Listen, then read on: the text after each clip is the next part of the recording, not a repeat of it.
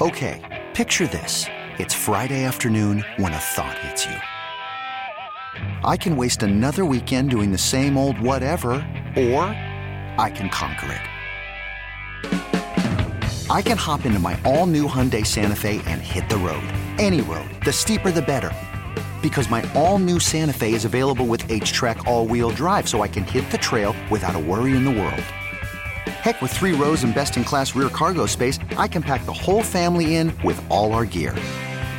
We've got available dual wireless charging for our phones, so we'll never lose touch with civilization, and we won't lose touch with the primordial power of Mother Earth. So, which is it? Waste the weekend or do something a little more epic? And conquer it in the all new Hyundai Santa Fe. Visit HyundaiUSA.com or call 562 for more details. Hyundai, there's joy in every journey. Presented by T Mobile, the official wireless partner of Odyssey Sports. With an awesome network and great savings, there's never been a better time to join T Mobile. Visit your neighborhood store to make the switch today. Welcome in a post Super Bowl edition here. Talked a lot about it in hour one and hour two because, well, it's the Super Bowl when 113 million people watch that thing. 50 Seems like a big deal. Yeah, it kind of seems like a big deal. I saw that uh, it got a 52 share, got a 52 rating in Philadelphia, or a 52 share, excuse me, in Kansas City. Actually, only 46 in Philadelphia. That's why they lost. They didn't care enough. Yeah. They said 23, what, Buck, you say 23% of all TVs tuned So- that so- were on in Philadelphia weren't watching the Super Bowl? Correct. So they they did they ran the numbers of of what percentages of households that were watching TV weren't uh, watching the game in each city, and so in Kansas City, thirteen percent of TVs turned on were not watching the game, and in Philly, twenty three percent were not watching the game. Hmm, That's bad sports town right there. Bad sports town. Don't care enough about your teams. No wonder you keep losing. I would have, yeah, because they have. They lost the World Series, the MLS Cup, and now the Super Bowl. So the Philadelphia Sixers, uh, come on down. Let's go. Yeah, your, they- your turn. They lost the White House too.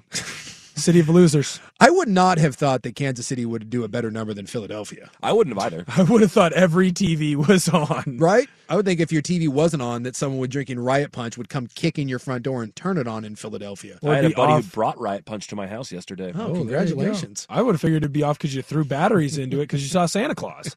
And it's tough because I, I did enjoy that they booed the NFL Man of the Year. Well, it's he's a cowboy. You Still, can't, you can't root for him. You're getting the NFL Man of the Year and you and you boo it. I was like, ah, there's there's that Philly fan. They were booing someone else too. Um, Probably a cancer survivor, Damar Hamlin. Did they boo Damar Hamlin? I didn't boo Damar Hamlin, although I did see that uh, a lot of conspiracy theories out there that they're still going down the that's not Damar Hamlin. Oh my god! Have you seen that? Yeah, like he's got a he got a new tattoo on his hand, and I guess it wasn't there like a day or two before because he was at I think he was at the NFL honors thing. Yeah. You know, they did that. So that was like on whatever that was. I think it's on Friday. It's on Friday.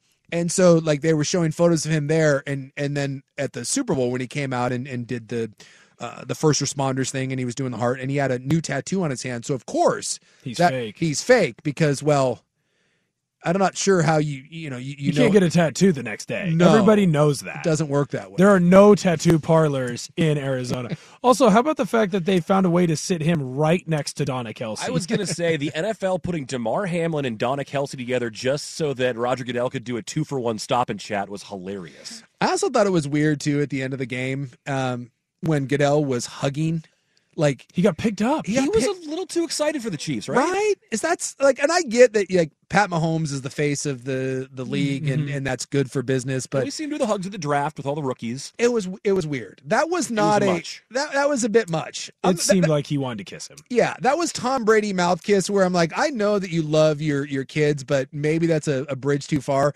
I felt like the the bro hug embrace lift up off the ground, like your tussling hair. I, I thought that was a little weird for a commissioner. I want my commissioner or, uh, commissioner to be a little more neutral, right? Like, would would he have been? Would, would he have hugged Sirianni or, or Jalen Hurts the same way? I thought. it, I, I thought it think was a bit weird. Sirianni might have forced him to hug him that way because if you're crying when the national anthem is going, you're a different breed. Well, they did say. Uh, did you watch any of the pregame stuff? no. So I was uh I was laid up on the couch there, so I watched like maybe forty five minutes of it, and they said that uh Sirianni had in I guess he's like a visualize sort of guy, right? Like meditate. And he said and he Oh. said anytime that he would envision himself at, at the Super Bowl, it was always the national anthem. He always thought that he would envision himself, uh, uh, you know, being on the sideline, hearing the national anthem, and that was always his. Okay, sucks. That was always his like inception sort of like like like reality check. And so he did say that if if the emotions were going to get to him, it was going to be during the national anthem. Then sure enough, of course, every camera's you know tuned in to, to his face, and and then he starts bawling. You got to give credit though. That was a hell of a national anthem. no, it was a great Chris, national. Chris Stapleton like hammered that thing. Like that's like Yes. Whitney Houston is still the gold standard, but dude, Chris Stapleton hit that thing out of the park. Silver is not bad. But that being said, guys who visualize themselves, they suck. And guys who cry, like for the national anthem, suck even harder. you, that didn't choke you up at all seeing Kelce and and, uh, No. and Sirianni. no. I'm not going to say I cried, but I got a little, I got a little lump in my throat. I thought it was really good and moving, but then I saw Sirianni, and my thought was that dude is either going through something or he loves America more than anybody I know.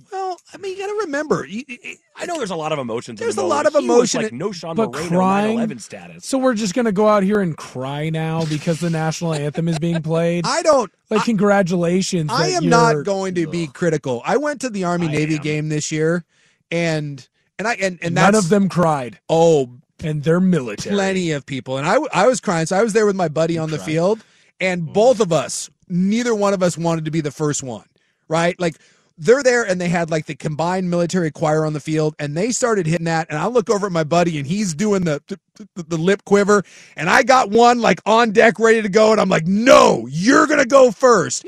we had like dueling like trying not to cry. I have no the national anthem is a wonderful thing and i But we're gonna cry. well, what's wrong with that? What's uh, like I hate the fact that the flag and the anthem have become this thing where it's become so divisive. And so when I see something like that at the Super Bowl, I do. I get welled up with pride. And we do the, the they had the all-female fly over there with the F-18s and they had the big flag out there and it was a wonderful I love that. I'm to download that on I'm sure that's on Spotify. I'm gonna work out to it. I love that thing. I have no problem getting emotional about the national anthem. Uh, Because you can crap and you can crap on the country all you want. There were some really cool things in that pregame where they were doing very cheesy, sentimental, like go us, you know, sort of like America's great, football is great. What's wrong with that? What's wrong with the little cheese? What's wrong with the little American pride from time to time? It got me. I'll admit it. I'm not going to say I cried, Hmm. but there were multiple moments before that game where I was on the verge.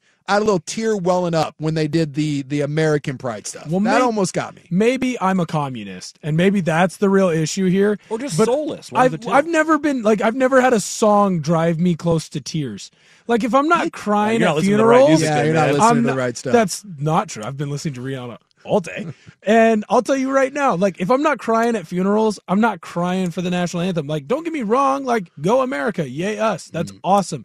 But I've never once gone out for a national anthem. Whether I was playing in a game or I was helping coach a game or calling a game or just at a game and been like, yeah, here it comes. I'm going to cry. It's maybe it's because, and it's clearly because I have a black soul Yes. and I'm heartless. Yeah, well, you are sitting in for Rob, and Rob too has a black soul and has probably never cried at the national anthem. I don't know if Rob's ever cried. The anthem, that's true. He is dead inside. The anthem can get me. An anthem done, an anthem done right with all the pageantry behind it. And I, I know Sirianni's going to be a, a meme now forever. I hope he's not embarrassed by that because I, I, I, don't thought he should be embarrassed. I thought it was a lot. You know he's proud. Are I you thought it was a? I thought it was a really cool moment. He's a visualizing guy. Visualizing guys are proud. Well, and he can probably get elected as a senator in like 32 states right now. No well, if he have- leans. He's- He doesn't have to. He doesn't have to live there. He can just uh, I guarantee down in Mississippi, Georgia, anywhere down there in the Bible Belt. I don't even know where he's from. I think he's a Jersey guy. Is he not? Sirianni sounds Italian. It doesn't. I think he's New York. Is he? New It doesn't York- matter. New Just York move down south. Move down south, and you've got yourself. If this NFL thing doesn't work out, you've got yourself a senator job. But uh, I thought it was a it was great pageantry, and then the game lived up to the hype. It absolutely lived up to the hype. I couldn't ask for anything more other than I didn't like the holding call at the end, and I'm not going to sit up here and say that that ruined the game for me. A lot of like you know I saw that on Twitter a lot, and and not just like the Twitter trolls. A lot of NFL you know uh, talking heads, you know Big names. And Trey Wingo, and and you know and a lot of people were Mm-hmm. were were very critical of that, and. I thought Philly actually handled it really well. I thought Sirianni and Hurts and even Bradberry, the guy had the hold. Mm-hmm. None of those guys blamed that holding call. In fact, Bradberry even said, "Yeah," he said, "I I, I held him." He said, "I was hoping that they weren't going to call and they were going to let it slide," but he goes, "It was a hold."